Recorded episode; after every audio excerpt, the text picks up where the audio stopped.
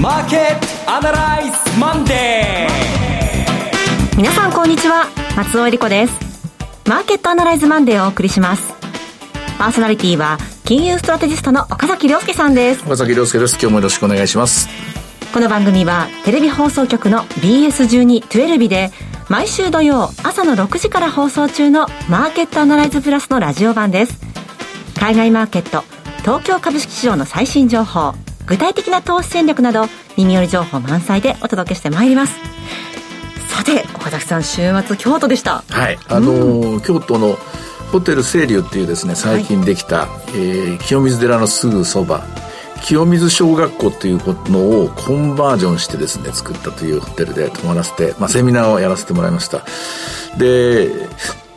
まあ、とあのチェックインしてからしばらくそのな、まあ、ホテルなんかうろうろしてなんか来たことあるような気がするなと思いながら、はい。うん、なんかデジャブみたいなのがあってなんだろうなんだろうと思いながら、まあ、セミナー終わって食事してでその後ちょっと、えー、あのバルコニーは素晴らしかったですけどね行かせてもらって。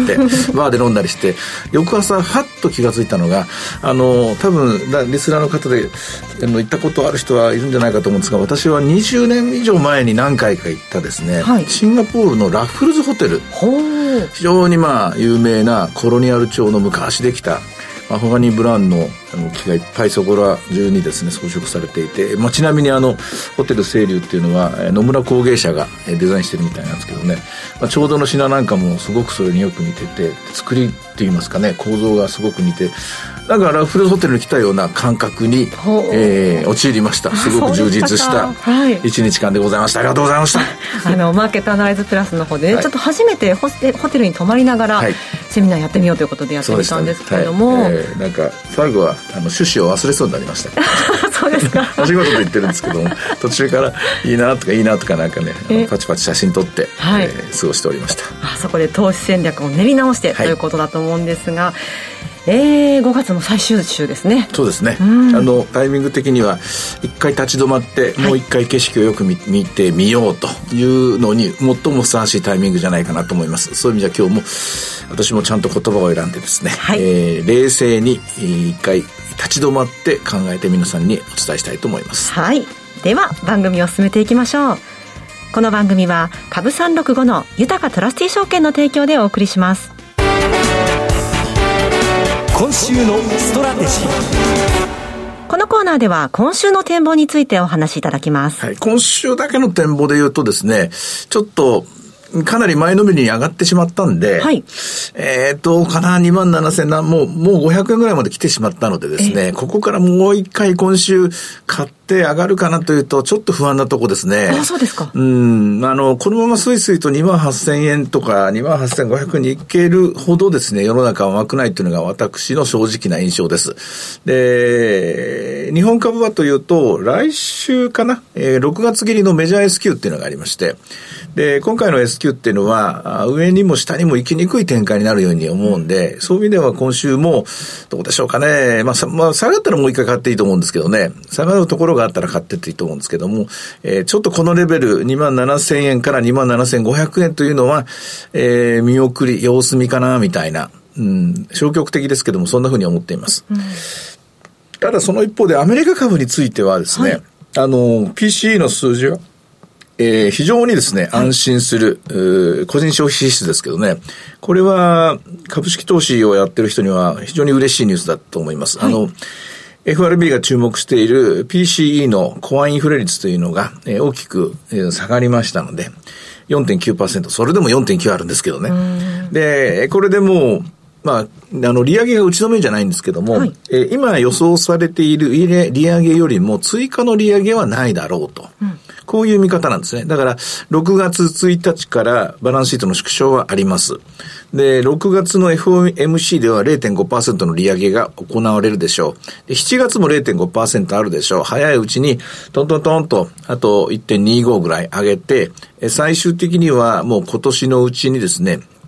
2%台に乗せて、うん、で、来年の今頃には2.75ぐらいまで、はい、2.75から3%ぐらいまで利上げが進む。というのが、えー、先物市場で織り込まれているですね、まあ、シナリオなんですけども、えー、何を喜んでるかというと、それでどうやら終わるだろうと。はいえ、それでどうやら落ち着いてくれそうじゃないか、FOA、あの、そこまでの利上げで、で、それでなおかつ、インフレ率も、えー、来年のあとそうですね、1年以内に少なくとも3%未満には収まってくれるんじゃないのかなと。という期待が、えー、一挙に広がったのが金曜日。はい。まあ1週間で見ると、ダウはそれまで8週間、SP とナスダックは7週間連続して下がってましたから、一挙に3週間分ぐらいは取り返したみたいなですね、ショートカバーが起きたという展開なんですよ。で、それはそれで間違っていないと思いますし、で、ここからまあアメリカというと、まあややまあ小ぶりのニュースがあって、そして、あの、えー、あとは、賃金統計とか出てくるという展開なんですけども、まあ、そういう意味では、またまたどんどんどんどんこの、えー、なんて言いますかね、えー、金利が上がっていく局面じゃないので、一旦買い戻しになるのはわかりますと。うんえっ、と、難しいですね、説明の仕方が。とりあえず買いが起きて、この動きは、えー、この一週間ぐらいは続くだろうと私も思いますと思うんですが、えー、され、されどですよ。されど落ち着いたとはいえ、あの、コアのインフレ率が4.9。これは去年の12月の水準と同じなんですね。で、さらに、えー、去年の4月からだったと思うんですね、インフレ率が上がったのが。はい、去年の4月が確か3%乗してきたと思うんですよ。去年の4月からぐんぐんぐんがあって、で、気がつけもう1年以上、1年1ヶ月経ったわけですね。で、1年1ヶ月もぐんぐんぐんぐんこう、高い時は6%台のインフレになりましたから、今じゃあアメリカはもう誰も一時的なインフレとは一言も言わなくなったわけですね。で、慌てて利上げをし始めたんですけども、えこの利上げが、効いてきたのかどうかなんですよ。うん、確かに4月は、えー、効いたように思います。なぜかというと株がこんだけ下がりましたからね。はい、で、マネーサプラサプライも4月のマネーサプライぎゅっと縮んでますから、マネーの世界で金融政策、引き締め政策が効いたと思うんですが、果たしてこれが現実の経済で効いて4.9なのか、あまり効いてないのかっていうのはこれまだわかんないところだと思うんですよ。はい。これあの、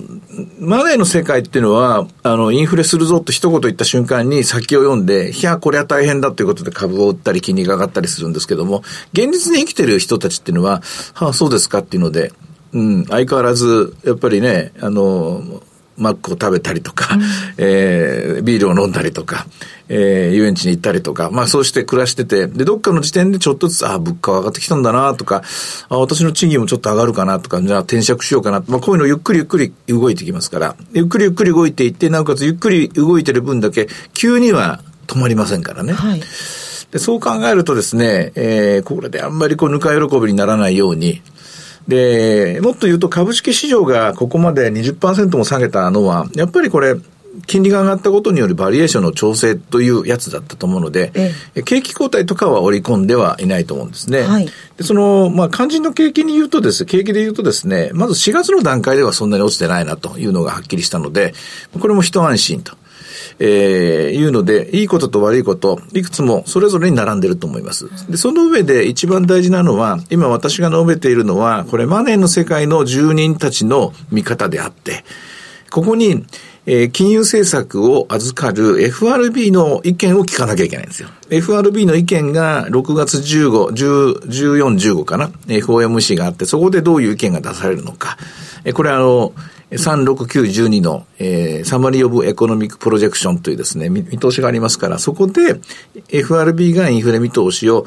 上方修正するのか、はい、下方修正するのか、あるいは横ばいなのか、で、それを見ながらドットチャートがさらに上振れるのか、それとも横ばいなのか、それともあれはもうやりすぎだと思って下振れるのか、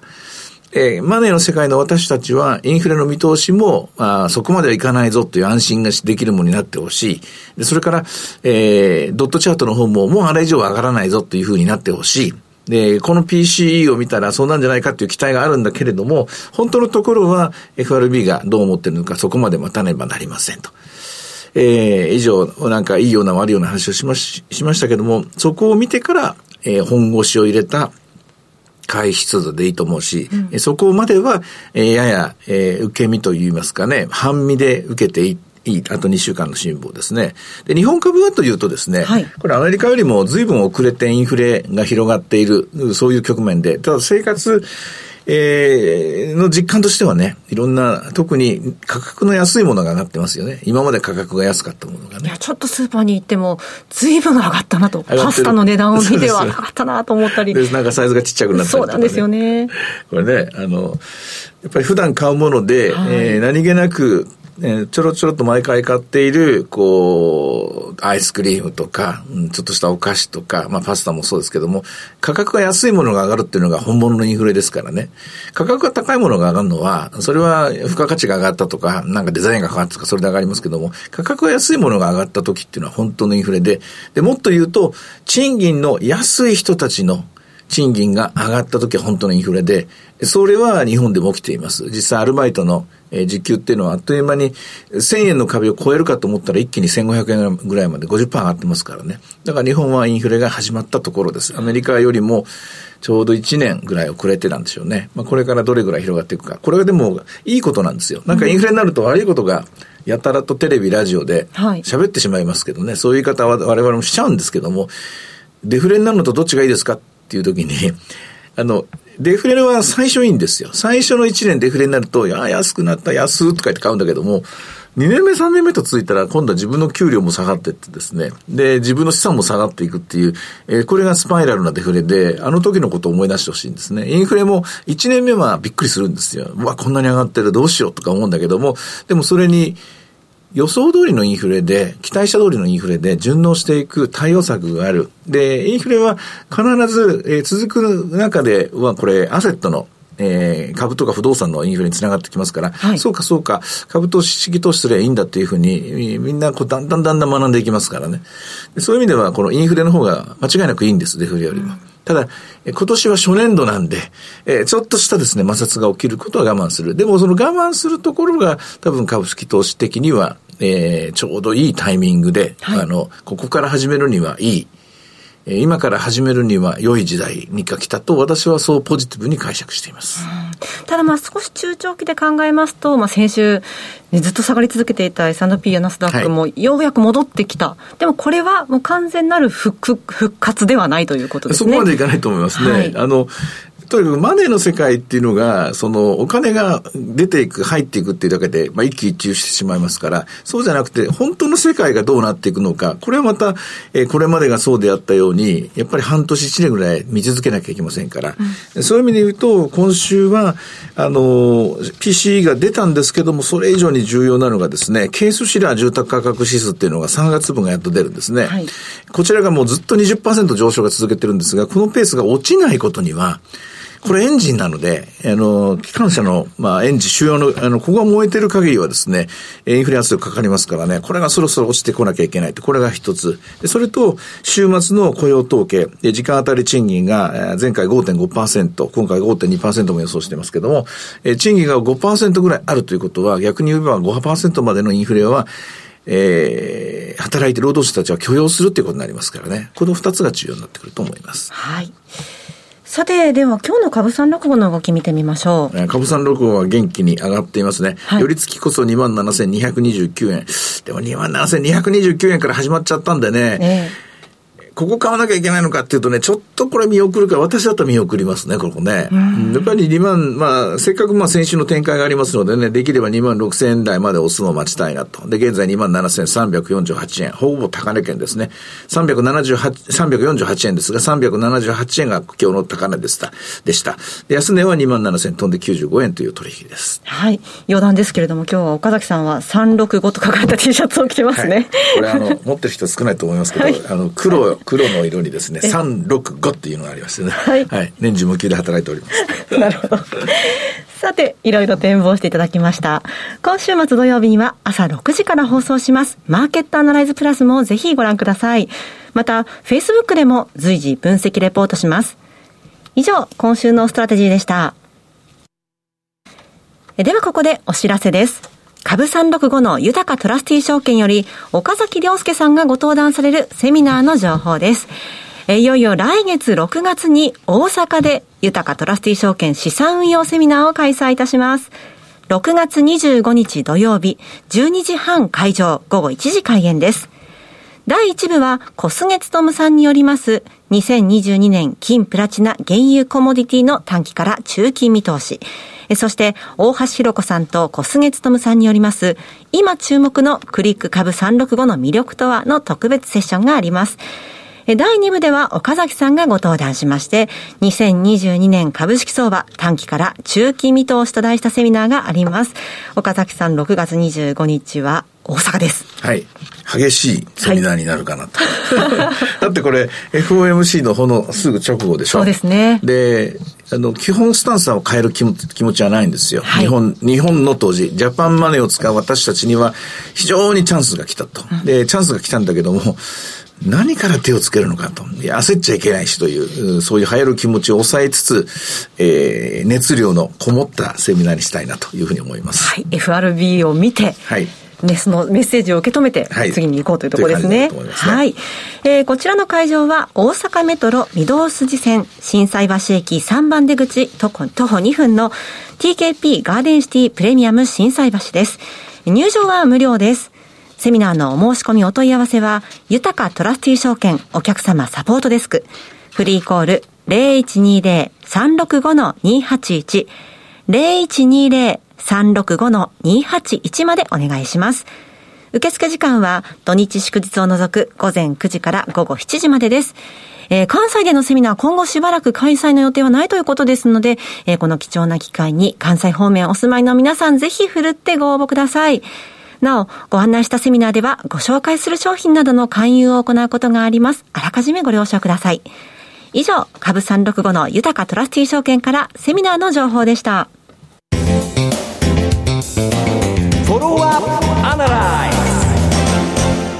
さて、今週のこのお時間ですが、福眼経済塾のエミー・ユルマズさんにお電話つなぎまして、株式市場と商品市場の見通しというテーマでお話を伺っていきます。エミーさん、今月もよろしくお願いします。よろしくお願いします。よろしくお願いします。さて、エミンさん、この1ヶ月間、世界のマーケットの情報、状況をエミンさん、どんなところ注目されてご覧になってますか？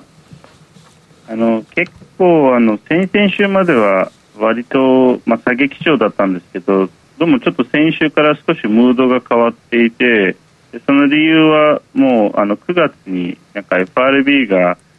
あ引き締めをやめるんじゃないかもしくはあのちょっと弱めるんじゃないかっていうですね、はい。えー、期待が広がってるんですね。でその根拠が、まあ、アメリカ経済の減速、えー、という、まあ、これはどこまでその根拠があるのかっていう私ちょっと疑問を持ってるんですけど、うん、どうもでも市場はそう思ってるんですね。で結果的にはあの、まあ、今年、まあ、年末までのですねその FRB の、まあ、利上げ、えー、の可能性、えー、結局は、まあ、先々週まで200ベースポイントぐらい見積もってたんですけどそれが今180ベースポイントまで下がってるんですね。つまり2%から1.8%に下がってますえーまあ、その影響もあってですね、えー、金利が、えー、下がって、えー、株が買われる、えー、という展開にはなってます。ただどうですかね、その一方で、株、アメリカの株に関して言うと、肝心の業績で結構不安材料が散見された決算発表だったんじゃないでしょうか。いや、おっしゃる通りです。おっしゃる通り。でも、いわゆるバッドニュース、グッドニュース的に捉えてますね。うんいや私は非常に楽観的な見方だと思っていてというのはですねあの、えーそのまあ、FRB が景気減速しているから、まあ、引き締めをどこかの時点でやめてまた緩和に戻るんじゃないかってもしくは今年中に、ね、いやまあ、そうかもしれませんけれどもでも一方で原油価格ずっとあのあ上がり続けてますよ。高止まりしてますからね。ね。うん、でまあ、一部ちょっと中国が、まあ、ゼロコロナの、まあまあ、上海のロックダウンを緩和するっていう話もポジティブに受け止められてるけどただこの、まあまあ、今日明日ちょっと EU の方でロシアのまた制裁の話はあの会議はありますけれどもそう簡単にこのインフレが落ち着くと思えないですね。インフレがピークアウトしたイコールインフレが大きく下がるとは限らないんですよ。はいということをちょっと私は楽観的にあのそのあまりにも楽観しすぎてるのかなっていう市場はね、うん、と思ってしまいますね。うんあ私も同感です。というのも、なんだかんだ言ってまだこれインフレ率が PC で見て4.9まで下がったって言うんですが、今日現在の FRB の FF レートはわずか0.75ですから、ですから、実態的にはまだまだ全然引き締めにはなってないわけで、私たちはこう夢の世界でもう引き締めがどんどん進んでるように見えますけども、それは市場の期待値が大きく、まあ、取り込んでるところで、実体経済的にはまだまだ追いかけてる最中ですもんね、これ。いや、おっしゃる通りです。まだだって QT も始まってないわけですから、ね。QT あさってからですからね。そうです、そうです。なんかどうも先を行き過ぎてる気がしますよね。うん、エミさんの見立てでは、この今後のインフレっていうのは、いつ頃こうピークアウトして落ち着いてくる、そして終われるんだろうっていう感じですか？あの実はですね、まあ、これ以前もちょっと言ってるんですけど、一番厄介なのは、まあ、インフレは私はおそらくピークアウトしたんじゃないかなと思ってるんですけど、はい、ただ厄介なのは、このあのインフレが当然ながらその、まあ、8%から2桁になるとかそういう、まあ、一時的にねそういうことじゃなくて5、6%のインフレが長期にわたって続くことなんですよ。うん、でこの可能性っていうのはあると思います。うん、あの例えば、まあ、このここ2週間、まあ、ちょっとニュースからあのそこまでニュースにならなくなってきたからウクライナの戦争皆さん追っかけてるか分かりませんけれども、まあ、ロシアも戦略を変えて、まあ、消耗戦になっているので、えー、これ簡単に終わらないですね、うん、結構長期化しそうなんですよ。はい、でその間にその、まあ、今、ロシアと交渉してなんとかウクライナの小麦を輸出できないかっていろいろやってるんだけれども多分その可能性も低いですしとなるとですねこのコモディティ高はしばらく続くんですね、これは。うん、その状況でこのインフレが簡単に落ちと思えないインフレがピークアウトしてイコールインフレがすぐに2%に戻るとは限らないですからね。はい、うん今度ずるずるとインフレ状態が続いていく、徐々に徐々にこう戻っていくけれども続くという状態が一番厄介だと。そういうことですね。まあそうなんですよね。ともすればそもそも論っていうのは忘れてしまうんですが、やっぱり供給制約は続いていますからね、今もね。いや、そうなんですよね。だからまあ FRB があの、あの、マジックワンドも持ってるわけじゃないですからね、うん、こう、振ればあの供給問題解決できるものじゃないからね、FRB の方も。これ、サプライサイド全く何もできないんですで、今度、需要サイド、当然ながら、まあ、需要そのものを殺しにいってるから引き締めがあって、それ、